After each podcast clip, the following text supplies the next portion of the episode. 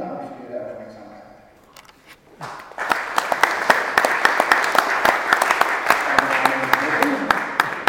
Jetzt freue ich mich Ihnen äh, ein zweites Buch von Carlos Heine. Guido, Guido, unermüdlich. Schleifen. Ist die Übung die Universität gekommen? Ja, absolut. Hab ich schon mal gesehen.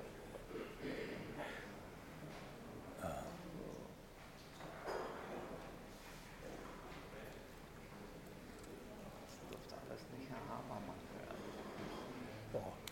Ja, der hat sich auch schon so ein bisschen bewegt, oder? Ja, Der schafft das. Also bei mir ist das, findet er, findet er sich schon ganz mittlerweile, wohl. ja. Ja, Was bald das schafft er. Ja, ja. Macht er weg.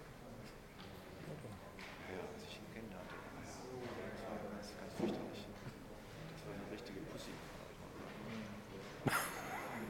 Ja, der Habermann? Als ich ihn werde ich nie vergessen, wie ich ihn zum ersten Mal im Weg Nürnberg.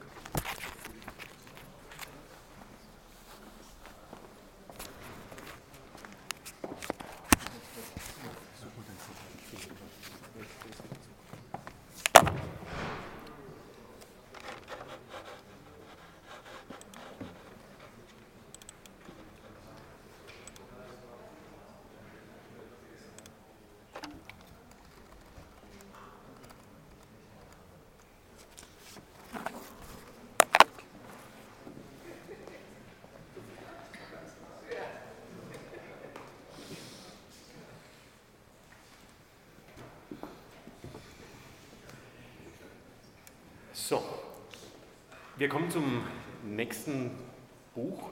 Wieder ein Buch von Murray Rothbard. Es geht um Power and Markets aus dem Jahr 1970. Und ich versuche mal nicht zu sehr vorzugreifen, sonst bekomme ich nachher wieder zu hören, das hat Herr Marquardt schon gesagt, aber nur so viel. Das Buch zeigt, wie jede Form von Regierungsaggression eine Gesellschaft, eine Wirtschaft schlechter macht. Professor Dr. Thorsten Polleit über Power and Markets von Murray, Murray Rothbard.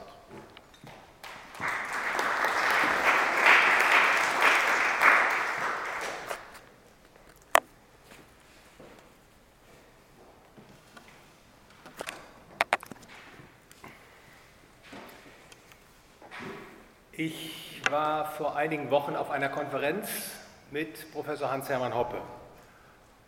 Und wir waren an der Kaffeebar und haben uns ausgiebig unterhalten. So ausgiebig, dass wir den Anfang der Vortragsreihe verpasst haben. Und es gab nur noch einen Eingang in den Vortragsraum, der bühnenseitig angebracht war. Und wir haben uns natürlich gescheut, dem Auditorium zu bekunden, dass wir zu spät kommen. Wir sind dann am Vortragssaal entlang geschlichen in einen Nebenraum, einen Backstage-Raum. Da führte auch eine Tür in den Vortragssaal. Aber da stand ein großes Plüschsofa. Das war so einladend, dass wir, weil wir den Vortrag auch hören konnten, über die Wand, die war also nicht bis zur Decke reichend, sondern über die Wand konnten wir also, ohne den Vortragsgebenden zu sehen, konnten wir sehr gut hören. Das Plüschsofa war einladend, wir setzten uns hin und schlossen die Augen und hörten uns den Vortrag an. Sahen also nichts, aber hörten. Das wollte ich Ihnen als Idee geben, mit auf den Weg. Schließen Sie vielleicht mal Ihre Augen in den nächsten 30 Minuten und hören Sie nur zu. Es ist ein viel intensiveres Aufnehmen dessen, was gesagt wird. Gucken Sie so auf meine Krawatte und was macht er da? Schließen Sie einfach mal die Augen. Schließen Sie die Augen und hören Sie zu. Ich zeige auch keine Folien außer der Einleitungsfolie. Sehr verehrte Damen, sehr geehrte Herren, wenn Sie nach einer wissenschaftlichen Begründung für Ihr Recht in Ruhe gelassen zu werden suchen, dann kann ich Ihnen nur empfehlen, dass Sie das Buch lesen, um das es im Folgenden geht. Sie sollten dieses Buch natürlich auch dann studieren, wenn Sie dem Staat, wie wir ihn heute kennen, kritisch gegenüberstehen oder ihn gar rundweg ablehnen. Wenn Sie aber den Staat, wie wir ihn heute kennen, als nützlich und unverzichtbar ansehen, ihn vielleicht sogar lieben, dann muss ich Sie warnen, dieses Buch zu lesen. Es könnte vielleicht die Schockerfahrung Ihres Lebens sein. Sehr verehrte Damen, sehr geehrte Herren, das Buch, das ich jetzt besprechen möchte, stammt von Murray Rothbard und es trägt den Titel Power and Markets, Government and the Economy. Übersetzt Macht und Märkte, der Staat und die Wirtschaft. Dieses Buch ist im Jahre 1970 erschienen, also fast vor 50 Jahren. Und ich möchte einleitend ganz kurz einige Hintergrundinformationen Ihnen geben zu seiner Entstehung und ich denke, das hilft, das Verständnis zu verbessern. Rothbard nimmt an Ludwig von Mises Seminar an der New York University teil und im Jahre 1952 macht er sich daran, ein Lehrbuch zu verfassen, basierend auf Mises Magnum Opus Human Action, a Treatise on Economics aus dem Jahre 1949. Rothbards Lehrbuch soll geeignet sein für eine breite Leserschaft, vor allem auch für Schüler und Studenten. Es bekommt den Titel Man, Economy and State, a Treatise on Economic Principles, übersetzt Mensch, Wirtschaft und Staat, eine Abhandlung über ökonomische Grundsätze. Während der Arbeit an seinem Buch erkennt Rothbard rasch, dass es nicht auf ein Lehrbuch hinauslaufen kann, sondern dass es eine umfassende Abhandlung, Treatise, wird sein müssen. Denn Rothbard sieht, dass er inhaltlich abweichen muss von einigen Positionen, die Mises vertritt, dass er zuweilen ganz neue Wege gehen muss, dass er Neuland betreten muss. Und so wird Man, Economy and State ein eigenständiges Monumentalwerk, das zwar auf Mises Human Action aufbaut, es aber in wichtigen Aspekten weiterentwickelt. Ein Stichwort mag hier genügen, Monopolpreistheorie. Sie werden nun fragen, was erwartet mich denn, wenn ich Man, Economy and State lese? Die Antwort ist, Rothbard erklärt Ihnen mit reiner Theorie die Funktionsweise des Systems freier Märkte. Und die reine Theorie entstammt Mises Handlungslogik, der Praxeologie. Rothbard erklärt Ihnen, dass es nichts gibt, was der freie Markt nicht leistet und was der Staat besser machen könnte. Als, Rothbards Werk, als Rothbard sein Werk veröffentlichen will, gibt es allerdings Probleme. Sie betreffen den letzten Teil seines Buches, der allein der Analyse des staatlichen Handelns gewidmet ist und in dem Rothbard die Konsequenzen aufzeigt, die das Eingreifen des Staates in das System der freien Märkte nach sich zieht. Doch eben diese Analyse war dem Herausgeber dann doch zu radikal. Sie sollte gewissermaßen im Giftschrank verbleiben. Rothbard musste das Kapitel kürzen und so erschien es zunächst als eine verkürzte Version in Man, Economy and State. Doch Rothbard lässt sich nicht gängeln. 1970 erscheint der Teil, der es nicht in die Ausgabe von Man, Economy and State geschafft hat, als eigenständiges Buch mit dem Titel Power and Markets, Government and the Economy. Was erwartet sie in Power and Markets? Rothbard zeigt Ihnen darin mit praxiologischem, also handlungslogischem Denken, dass der Staat, wie wir ihn heute kennen, also als territorialen Monopolisten über die Güter Recht und Sicherheit und der Macht zur Besteuerung nicht nur verzichtbar, sondern dass er vor allem auch schädlich ist. Rothbard erklärt dem Leser, dass alle Formen des staatlichen Eingreifens in die Märkte, also alle Formen, ob Lizenzen, Zölle, Mindestlöhne, Subventionen, Patente, Steuern, Ausgabenprogramme, Recht und Sicherheit und vieles mehr, freien Marktlösungen unterlegen sind. Dass die Wünsche der Menschen, was immer sie auch sein mögen, bestmöglich in freien Märkten befriedigt werden, niemals aber durch staatliches Eingreifen. Was daraus, folgt, ist nicht mehr und nicht weniger, dass eine ökonomisch und letztlich auch ethisch überzeugende Wirtschafts- und Gesellschaftsordnung die Privatrechtsgesellschaft ist. Eine Ordnung, in der für alle das gleiche Recht gilt, in der es keine Trennung zwischen öffentlichem Recht und Privatrecht gibt, sondern in der es nur ein Recht, ein Privatrecht für alle gibt. Jetzt können wir vielleicht erahnen, warum der Verlag sich damals scheute Teil 3 des Buches vollends abzudrucken und es lieber im Giftschrank wissen wollte.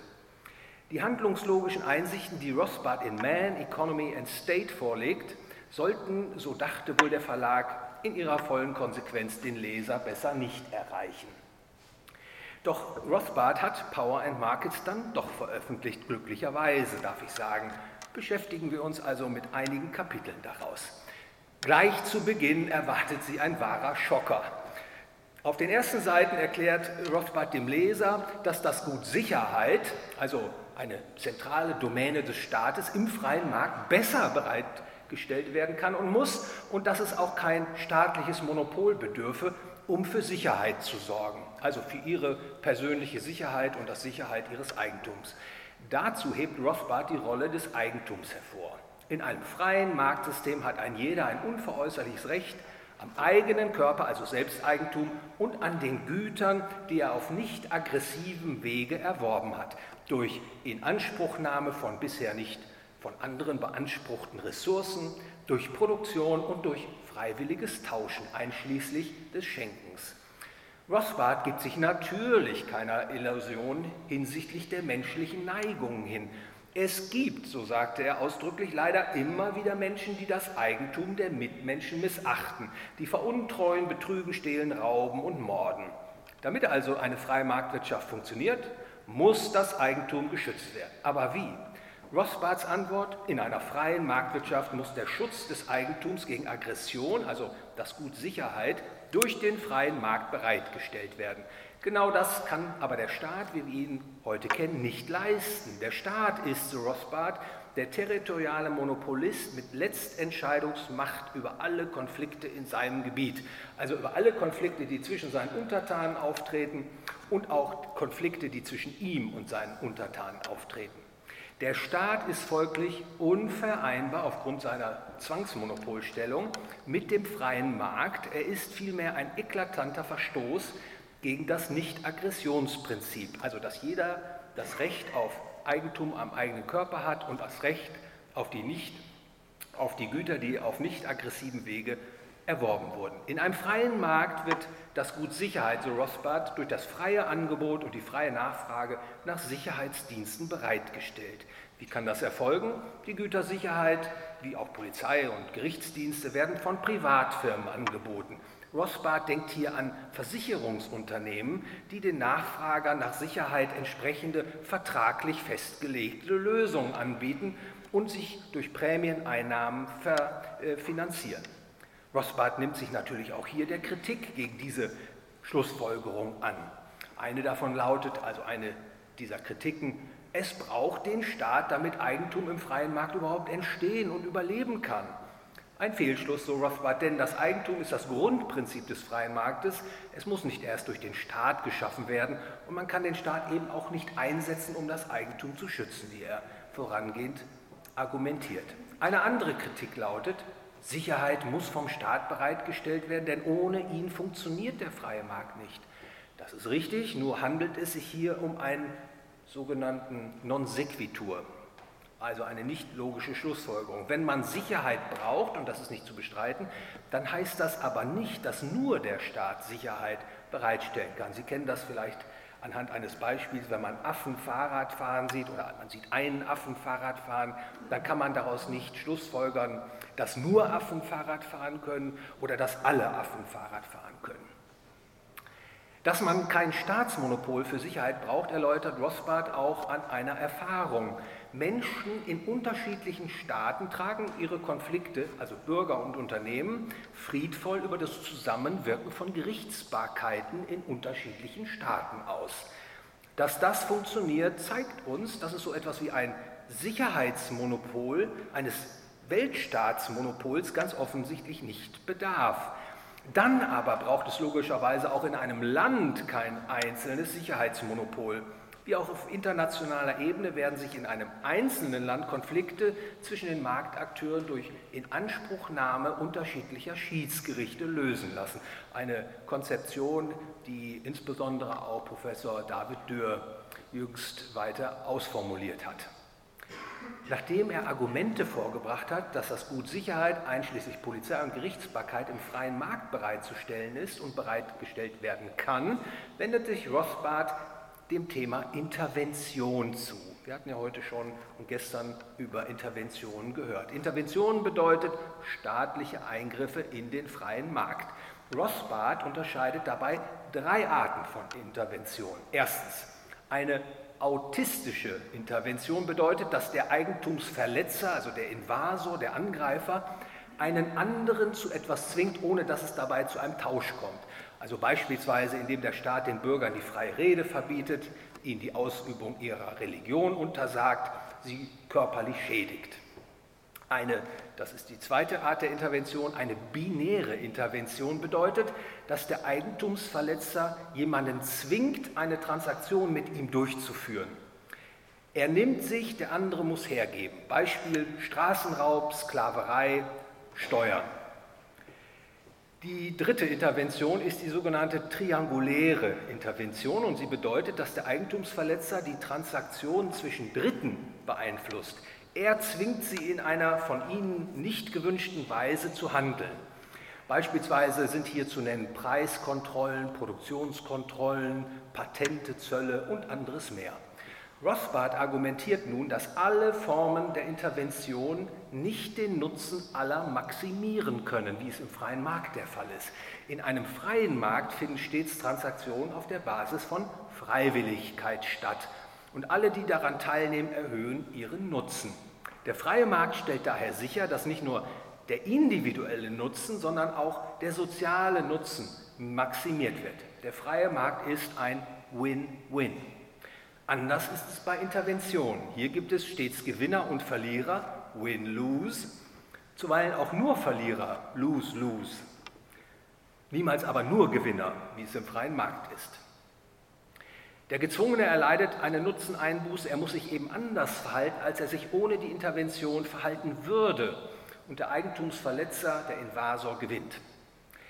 Man könnte nun auf die Idee kommen, dass in einer Demokratie die staatlichen Interventionen Mietpreisbremse, Vermehrung der Papiergeldmenge und weiteres mehr, dass diese Interventionen nicht aggressiv seien, weil sie ja durch freie Wahlen legitimiert sind, also Regierungen, die dann gewählt wurden und solche Dinge veranlassen. Doch, so Rothbard, das Argument kann nicht überzeugen, denn die Nichtwähler in einer, in einer Demokratie kann man schwerlich als Befürworter einer staatlichen Intervention werten und schon gar nicht die Minderheit, die sich dagegen ausgesprochen hat. Und selbst wenn sich eine Mehrheit für Interventionen ausspricht, lässt sich daraus nicht schließen, dass die Intervention auf Freiwilligkeit beruht. Selbst der Zwang der Mehrheit über die Minderheit ist schließlich immer noch Zwang. Lassen Sie uns nun einige Beispiele für trianguläre Interventionen betrachten. Ein illustratives Beispiel sind Preiskontrollen, etwa in Form einer Mietpreisbremse. Sie kommt also einem Höchstpreis für Mietzahlungen gleich. Man kennt das aus Berlin. Warum erlässt der Staat eine Mietpreisbremse? Er will zum Beispiel dafür sorgen, dass der Mietraum erschwinglich bleibt. Also man kann sich eine Situation vorstellen, wo die Zentralbank die Zinsen auf Null senkt und Sie wissen, dann steigt der Barwert aller Investitionen, die einen Zahlungsstrom haben, wie das bei Immobilien so der Fall ist. Und dann steigen die Immobilienpreise und die Mieten ziehen an und viele Menschen können sich das nicht mehr leisten. Also dann führt man einen Miethöchstpreis ein wenn die diktierte Miethöchstgrenze über, dem markträumenden, über der markträumenden Miete liegt, ist sie überflüssig, weil der Mietzins ja ohnehin dann gezahlt wird. Wenn die diktierte Mietzahlung jedoch unter der markträumenden Miete liegt, übersteigt die Nachfrage das Angebot. Das Wohnraumangebot verknappt sich und nicht alle, die mieten wollen, bekommen eine Mietwohnung. Für Bauherren wird es dann unattraktiv zu renovieren und neue Wohnungen zu bauen. Das Wohnraumangebot wird eingeschränkt und die Wohnqualität verschlechtert sich. Also die kaputte Birne im Treppenhaus wird nicht ersetzt, der Schimmelpilz hält Einzug. Die Mieter und Vermieter von vorhandenem Wohnraum sind also die Geschädigten einer solchen Mietobergrenze. Die Begünstigten sind zum Beispiel Bürokraten, die die Einhaltung der Mietobergrenze überwachen und dafür Überstunden machen müssen und diese bezahlt bekommen. Und Anwälte zum Beispiel, auf deren Schreibtischen eine wachsende Zahl von Streitereien landet und äh, an denen man natürlich prächtig verdienen kann. Oder Reisefirmen oder Partyveranstalter profitieren und zwar dann, wenn die Bauherren ihr Geld nicht mehr investieren wollen, weil es sich nicht mehr lohnt, sondern es lieber für Urlaubsreisen oder sonstige Zerstreuungen einsetzen möchten. Ein weiteres Beispiel für trianguläre Intervention sind Patente. Ein Patent ist bekanntlich ein gewerbliches Schutzrecht, das der Staat verleiht, Es ist damit eine Art staatliche Subvention in Form eines Monopolrechtes auf Zeit. Etwas, das es im freien Markt so gar nicht geben kann und auch nicht geben sollte, so Rothbard. Denn in einem freien Markt wird Eigentum, einschließlich von Rezepten und Erfindungen, geschützt und Verstöße gegen das Eigentum werden sanktioniert. Dazu braucht es kein Patent. Will zum Beispiel der Erfinder seine Formel geheim halten und wird sie ihm aus dem Safe gestohlen, kann er, sie, kann er sich an die Polizei, also sein Versicherungsunternehmen, wenden und er wird dann gemäß seinem Versicherungsvertrag auch entschädigt. Das eigentliche Problem, das Rothbard sieht, ist, ein Patent verstößt gegen das Eigentum derjenigen, die unabhängig vom Entdecker der patentierten Sache die Geheimformel selber entdecken. Deren Eigentumsrechte werden eingeschränkt, denn sie dürfen ja ihre eigenen Ressourcen nicht so einsetzen, wie es der Erstentdecker getan hat. Häufig wird pro Patent argumentiert, weil man meint, dass nur so bestimmte Produkte, die forschungsintensiv und teuer sind, erzeugt werden. Ja, wer sagt denn aber, wie forschungsintensiv und teuer darf die Neuentwicklung denn sein? Wann ist zu forschungsintensiv eine Neuerung und wann ist sie teuer und wann wird zu wenig geforscht, wann wird für die Forschung und Entwicklung zu wenig ausgegeben? Diese Fragen kann kein Mensch objektiv beantworten. Eine Antwort ist notwendigerweise willkürlich. Nur der freie Markt bietet eine überzeugende Antwort. Dazu überrufe man sich in Erinnerung, dass menschliches Handeln stets unter Knappheit stattfindet. Das eine zu tun bedeutet, das andere zu lassen. Ressourcen, die für Forschung und Entwicklung eingesetzt werden, gehen für andere Verwendungen verloren. Produzenten sind im freien Markt angehalten, ihre knappen Mittel so einzusetzen, dass sie den Wünschen der Nachfrager bestmöglich dienen. Und dafür sorgt auch der freie Markt für Innovation. Wenn ein Produzent vom Staat ein Patent erhält, wird zweifelsohne die bestmögliche Allokationsmöglichkeit der knappen Mittel gestört. Denn was passiert? Ein Patentinhaber, sobald er das Patent hat, muss sich fortan nicht mehr besonders anstrengen, um Gewinne zu erzielen. Er wird ja vor unliebsamer Konkurrenz geschützt mit seinem Recht auf Monopolgewinn. Die Güterversorgung der Nachfrager leidet dadurch. Er wird zudem, es wird zudem der Anreiz geschaffen, die Forschungs- und Entwicklungsanstrengungen in den frühen Marktphasen, also vor Patenterteilung, zu übersteigern und in der späteren Marktphase nach Patenterteilung übergebührlich zurückzufahren. Auch das sorgt für Fehlallokation. Weiterhin ist an dieser Stelle zu beachten, dass es Produkte und Dienste gibt, die sich zur Patentierung eignen und solche, die, es nicht, die sich nicht eignen. Und die Aussicht, ein Patentrecht ergattern zu können, verstärkt natürlich das Forschen und Entwickeln von patentierbaren Gütern, mit denen sich dann ein Monopolgewinn erzielen lässt, zu Lasten von nicht patentierbaren Gütern. Wer aber will sagen, ob patentierbare oder nicht patentierbare Güter wichtiger sind? Die Bürokraten im Patentamt, die über die Patentierbarkeit zu befinden haben, können das vermutlich nicht. Und last but not least, derjenige, der ein Patent hat, der kann es verkaufen oder kann auch Lizenzen vergeben. In beiden Fällen führt es zu einer Erhöhung der Produktionskosten. Und folglich wird der Lebensstandard der Nachfrager gemindert, denn die müssen ja einen höheren Preis für das Gut zahlen im Vergleich zur Produktion im freien Markt. Rothbard argumentiert jedoch pro Nutzungsrecht, also für Copyrights, allerdings nur im Zuge der Vertragsfreiheit. Beispielsweise verkauft Frau Meier ihr Buch an Frau Schulze, aber nur unter der Bedingung, vertraglich festgelegt, dass Frau Schulze das Buch lesen, aber nicht kopieren darf. Die Liste triangulärer Interventionen ließe sich fortführen. Ich sagte bereits Zölle, Kinderarbeit, Mindestlohn, Subventionen und anderes mehr. In allen Fällen zeigt Rothbard auf, dass Staatsinterventionen niemals den Nutzen aller maximieren können, sondern dass der Staat Gewinner und Verlierer schafft oder alle zu Verlierern macht, außer sich selbst. Gehen wir nun über zu den sogenannten binären Interventionen. Das Paradebeispiel sind hier Steuern, die der Staat seinen Untertanen auferlegt. Der Staat hat bekanntlich nur eine Einkommensquelle, das sind die Steuern. In einer Volkswirtschaft, in der Geld verwendet wird, hat die Besteuerung zwei Formen. Einmal in Form von Geldbeträgen, die den Untertanen weggenommen werden und zweitens Inflation, die wir hier aber nicht weiter betrachten wollen. Also die Inflation ist ja auch eine Form der Besteuerung. Folgt man Rothbards Argumentation, ist leicht einzusehen, dass Steuern nichts anderes als Diebstahl oder besser Raub sind. Jetzt habe ich hier in Klammern angeführt, der Lackmustest für diese Aussage ist nicht, etwa, ist nicht äh, etwa Ihre Entgegnung, ich zahle Steuern gern, weil ich meine Gemeinschaft unterstützen möchte. Äh, der Lackmustest besteht vielmehr darin, dem Staat die Steuerzahlung zu verwehren und dann zu sehen, was so passiert. Der Staat wird sie verfolgen, bestrafen, ins Gefängnis werfen, selbst dann, wenn sie ihre Steuer nachzahlen. Sie werden, am, äh, Sie werden am eigenen Leib erfahren, dass Steuern eine Aggression gegen Sie und Ihr Eigentum sind. Klammer zu. Wer profitiert denn von den Steuern? Natürlich Politiker und Bürokraten, die von den Steuergeldern leben, so Rothbard. Sie sind Netto-Steuerkonsumenten. Sie zahlen übrigens keine Steuern. Das habe ich noch hier eingefügt, deshalb äh, möchte ich das hier auch vorbringen. Ein Mitglied des Deutschen Bundestages erhält 10.083,47 Euro pro Monat. Das ist die sogenannte Abgeordnetenentschädigung.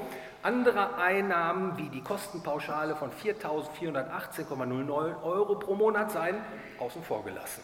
Nehmen wir mal an, unser Bundestagsabgeordneter bringt 6.000 Euro netto nach Hause pro Monat dann ist das sein Einkommen, so wird er sagen, aber eben nicht diese 10.083,47 Euro. Er wird sagen, er zahlt Steuern, wie jeder andere auch. Doch die Differenz zwischen seinem Brutto- und seinem Nettogehalt kommt natürlich nur durch einen Trick zustande. Denn diese Differenz bleibt ja beim Staat. Er zahlt einfach weniger, als er gewissermaßen bekundet und er gibt die zurückgehaltenen Steuerzahlungen für irgendetwas anderes aus. Man kann das auch sich so verdeutlichen. Wenn alle Nettosteuerproduzenten aufhören, Steuern zu zahlen, fällt das Brutto- und Nettogehalt der Bundestagsabgeordneten auf Null. Also wenn der Steuerzahler nicht mehr zahlt, dann wird aus seinem Netto ein Bruttogehalt und für den Politiker wird aus Brutto und Netto Null. Ja, das deutet bereits darauf hin, ich merke Ihre Begeisterung für diese Einsicht, dass auch noch andere profitieren von den Steuern, die der Staat den Nettosteuerproduzenten abpresst. Dazu gehören beispielsweise die Empfänger von Staatsaufträgen, Unternehmer aus der Rüstungs- und Windkraftbranche. Die werden durch eine Nachfrage beschenkt, die sie ohne den Staat so in der Weise nicht erfahren würden. Beamte, Angestellte im öffentlichen Dienst, aber auch Transferempfänger, Arbeitslose, Pensionäre, BAföG-Schüler und Studenten. Sie alle profitieren, wenn der Staat den Nettosteuerproduzenten nimmt und ihnen gibt. Und dass die, die vom Staat Geld bekommen, an das sie ansonsten auf ehrlichem Wege nicht gelangen können oder wollen, dass die treue Anhänger des Staates werden, bedarf keiner besonderen Erklärung. Der Staat spaltet also die Gesellschaft gewaltsam in Steuer den Nettosteuerproduzenten und Nettosteuerkonsumenten. Und dass die Besteuerung für die wirtschaftliche Leistungsfähigkeit der Gemeinschaft natürlich nicht neutral ist, das will ich jetzt noch kurz erläutern, wie Rothbard es in seinem Buch macht. Wenn der Staat beispielsweise eine Einkommensteuer erhebt, nimmt das Realeinkommen der Produktiven ab, also der Besteuerten. Arbeit aufzuwenden wird dadurch teurer, Freizeit genießen billiger. Der Güteroutput nimmt ab, der Lebensstandard fällt. Und zwar aller. Jetzt könnte man sagen, nun gut, das Realeinkommen der Produktiven nimmt ab, aber deshalb steigt auch der Grenznutzen des Realeinkommens und dadurch arbeiten alle um noch, äh, umso tüchtiger. Das könnte durchaus so sein, ändert aber nichts an der Aussage, dass die Besteuerung den Lebensstandard absenkt, weil ja das Mehr an Arbeit, die man notgedrungen leidet, nur auf Kosten der Freizeit, die man eigentlich gerne genießen würde, möglich wird. Die Einkommensbesteuerung macht zudem Tätigkeiten, für die man Geldeinkommen bezieht, weniger attraktiv gegenüber Tätigkeiten, für die man Sachleistungen beziehen kann. Man setzt seine Arbeit lieber für Do-it-yourself ein und nicht im offiziellen Arbeitsmarkt. Und das ist übrigens eine mögliche Erklärung für die Sonderkonjunktur der Baumärkte. Kurzum, die, Arbeits-, die Einkommensbesteuerung reduziert die Arbeitsteilung und reduziert dadurch den Wohlstand. Die Einkommensbesteuerung berührt schließlich auch die Zeitpräferenz der Besteuerten. Zeitpräferenz bedeutet, dass ein Gegenwartsgut höher wertgeschätzt wird als das gleiche Gut unter gleichen Bedingungen, das man erst künftig erhält. Grundsätzlich gilt, je höher das Einkommen, desto niedriger die Zeitpräferenz, desto weniger wird man aus dem laufenden Einkommen sparen, äh, konsumieren, entsprechend spart man mehr und investiert mehr und das Güterangebot steigt. Die Einkommensteuerung verringert das Einkommen der Besteuerten. Ihre Zeitpräferenz steigt dadurch. Sie konsumieren mehr und sparen weniger aus ihrem Einkommen. Es kann daher weniger investiert werden und der Wohlstand der Volkswirtschaft sinkt ab. Rothbard äh, wendet sich auch entschieden gegen die Idee, dass es so etwas wie eine neutrale Steuer gäbe. Denn wie, fragt er, soll das Prinzip aussehen, das zu einer neutralen Steuer führt?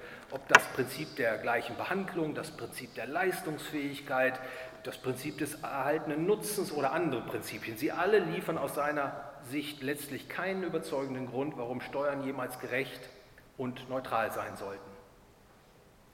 Es mag zwar sein, dass die Netto-Steuerkonsumenten die Profiteure der staatlichen Besteuerung und Umverteilung sind oder sich als solche zumindest fühlen, aber der Netto-Steuerzahler ist in jedem Falle der Geschädigte. Die Besteuerung presst ihm Geld ab, das er nicht abgeben will, sondern lieber für andere Zwecke verausgaben würde. Steuern sind niemals neutral oder gerecht, sie staffen stets Gewinner und Verlierer, Täter und Opfer, so Rothbards Analysen. Die Schlussfolgerung aus alledem kann daher nur lauten, Rothbard sagt, lasst von der Chimäre der neutralen Besteuerung ab oder beendet die Besteuerung. Eingangs wurde schon auf die Demokratie hingewiesen, die häufig ins Feld geführt wird, um staatliche Interventionen zu rechtfertigen. Doch der Verweis auf die Demokratie kann nicht überzeugen, zumindest aus Rothbards Sicht nicht. Was sagt er? Nun, die klassische Auffassung der Demokratie ist, dass die Wähler über eine Politik abstimmen. Eine moderne Auffassung der Demokratie ist, dass die Wähler Regierende wählen, die dann über Politiken abstimmen und sie in die Tat umsetzen. Und Rothbard identifiziert bei beiden Demokratieauffassungen innere Widersprüche. Welche? Nehmen wir an, die Mehrheit wählt, die Demokratie zu beenden, also die Herrschaft voran, äh, fortan in die Hände eines Diktators zu legen. Darf man das in der Demokratie? Egal wie jetzt die Antwort ausfällt, es kommt zu Widersprüchen. Wenn es erlaubt wird, die Demokratie abzuwählen, dann ist dem Mehrheitswillen ganz offensichtlich Genüge getan. Aber die Demokratie erweist sich dann als eine Übergangsphase in eine nicht demokratische Regierungsform, Gleichwohl ist die Mehrheit offensichtlich weiter einverstanden mit einer Einheitspartei oder einem Diktator. Wenn die Mehrheit die Demokratie nicht abschaffen darf, und so sehen das vermutlich heute die meisten Menschen, dann ist die Mehrheit schlichtweg nicht mehr Entscheider über ihre Geschicke, so Rothbard. Denn wer ist es dann? Ja, es könnten diejenigen sein, die die anderen davon überzeugt haben, dass man die Demokratie nicht abwählen darf und dass sie das vielleicht auch in Gesetze festgeschrieben haben. Das können Personen sein, die noch leben oder die schon von uns gegangen sind. Wenn aber eine Minderheit, die die Demokratie durch Wahlen beenden will, nicht zur Mehrheit werden darf, dann gilt das Prinzip der Selbstbestimmung doch ganz offensichtlich nicht, so Rothbard. Und wie man es auch dreht und wendet, weder Wähler noch die Mehrheit sind dann der Entscheider über ihre Geschicke. Das Demokratiedilemma tritt nicht nur zutage, wenn die Mehrheit die Demokratie abwählen und einen Diktator installieren möchte, sondern auch dann, wenn sie ein System der freien Märkte errichten möchte. Denn hier gibt es keine Monopolregierung, hier gibt es allenfalls Kapitalgesellschaften, Unternehmungen, in denen die Anteilseigner ihre Ressourcen freiwillig zusammenführen, wie in einer Aktiengesellschaft eben. Und hier darf dann auch nicht jeder wählen, wie er möchte, sondern die Stimmrechte sind hier an die Anteile der Kapitalgesellschaft gebunden. Übrigens, auch der Sozialismus ist natürlich unvereinbar mit der Demokratie, so Rothbard. Sie kann bestenfalls in den Sozialismus führen, doch ist der Sozialismus erst einmal eingerichtet oder ist er fast am Ziel, dann ist es vorbei mit der Demokratie, denn hier muss dann ein Zentralbüro regieren. In Klammern, deshalb müssten die Demokraten eigentlich das Bestreben der Demokratie, äh, das Beenden der Demokratie zugunsten des Sozialismus genauso verbieten wie zugunsten einer Diktatur. Und doch setzen gerade die Sozialisten ganz vehement auf die Demokratie. Heutzutage ist die repräsentative Demokratie üblich. Man sagt, die klassische Variante der Demokratie, in der die Wähler über die Politik entscheiden, sei nicht praktikabel. Doch, weil, sie, weil die Entscheidungsfelder einfach zu komplex sind für den einzelnen Wähler. Doch dieses Argument, so Rothbard, kann nicht überzeugen. Denn wenn der Wähler nicht einen Sachverhalt kompetent entscheiden kann, wie soll er dann kompetent entscheiden, ob Person 1 oder 2 kompetent über diesen Sachverhalt entscheiden können? Vielmehr wird es doch viel schwieriger und fehleranfälliger, die richtige Person zu ermächtigen, die dann die richtigen Entscheidungen treffen soll. Und noch ein weiterer Gedanke. Staatsgebiete wurden gewaltsam und willkürlich festgelegt. Und heute ist die Welt aufgeteilt in viele Nationalstaaten. Und auch die Idee einer nationalen Demokratie ist widersprüchlich, so Rothbard. Nehmen wir an, es gibt viele Länder auf der Welt und in Land X soll die Mehrheit das Sagen haben. Nun gut, dann kann man mit gleicher Begründung sagen, dass auch in einer Region innerhalb Land X die Mehrheit das Sagen haben soll. Bei einer entsprechenden Mehrheit muss die Region, eine Region beispielsweise dann aus Land X austreten dürfen. Und dann müssten auch die kleineren Einheiten innerhalb der Region ihr Recht bekommen, aus Land X oder eben aus der Region austreten zu können. Die Gemeinde, der Stadtteil, der Straßenblock bis hin zum Individuum.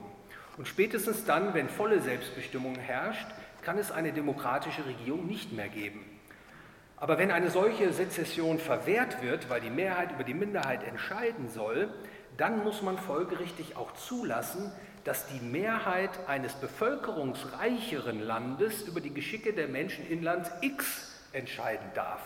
Der nationalstaatliche Demokrat, so Rothbard, wenn er seine Sache bis zu Ende denkt, muss folglich eine Weltregierungsdemokratie oder überhaupt keine Demokratie fordern. Rothbards kritischer Blick auf die Demokratie sagt uns, mit der Demokratie Staatsintervention rechtfertigen zu wollen, ist genauso widersprüchlich wie die Demokratie selbst. Nachdem Rothbard die Intervention des Staates in jedweder Form als widersprüchlich und unsinnig zurückgewiesen hat, nimmt er sich abschließend ausführlich der Kritik an der Ethik des freien Marktes an, und zwar wieder mit handlungslogischen Mitteln.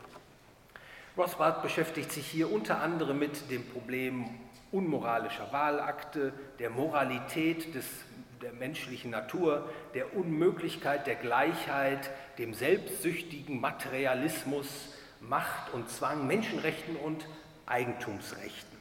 Und ich möchte nur ganz kurz noch etwas sagen zu den Eigentums- und Menschenrechten. Häufig wird zwischen Menschenrechten und Eigentumsrechten unterschieden und viele Menschen halten sie für zwei völlig unterschiedliche, für zwei völlig unterschiedliche Kategorien. Rothbard betont jedoch, dass diese Dichotomie eine Illusion ist, dass Menschenrechte unlösbar mit Eigentumsrechten verbunden sind und dass Eigentumsrechte letztlich Menschenrechte sind. Und die Bedeutung der Eigentumsrechte und vor allem auch ihre erkenntnistheoretische Begründung legt Rothbard 1982 in äh, die Ethik der Freiheit vor, die Professor Vargus schon vorgestellt hat. Also die Ursprünge waren nicht nur in Man, Economy and State und dann in Power and Markets schon gelegt, das Eigentum, die zentrale Rolle des Eigentums für das System der freien Märkte zu betonen, sondern auch als Grundlage herauszuarbeiten für eine Ethik der Freiheit. Ich schließe meine Buchbesprechung und hoffe, so langsam dürfen Sie Ihre Augen wieder öffnen. Das ist wie beim Landeanflug auf den Flughafen New York, dann muss man auch die Klappen wieder hoch machen, also die Fenster und auch die eigenen Augen. Dass ich Ihnen also nicht nur einen Überblick über Rothbards Power and Markets geben konnte, sondern dass ich Sie auch ermuntert habe, Rothbards Werke mit Freude zu studieren. Ich verspreche Ihnen, es lohnt sich. Denn Rothbard ist schriftlich wie auch in, äh, in allen seinen Werken einfach brillant, großartig und was er schreibt, ist verständlich und mehrt die Erkenntnis des Lesers und deshalb verdient er auch eine herausragende Position in der Tradition des Libertarismus bis zum heutigen Tag. Vielen Dank für Ihre Aufmerksamkeit.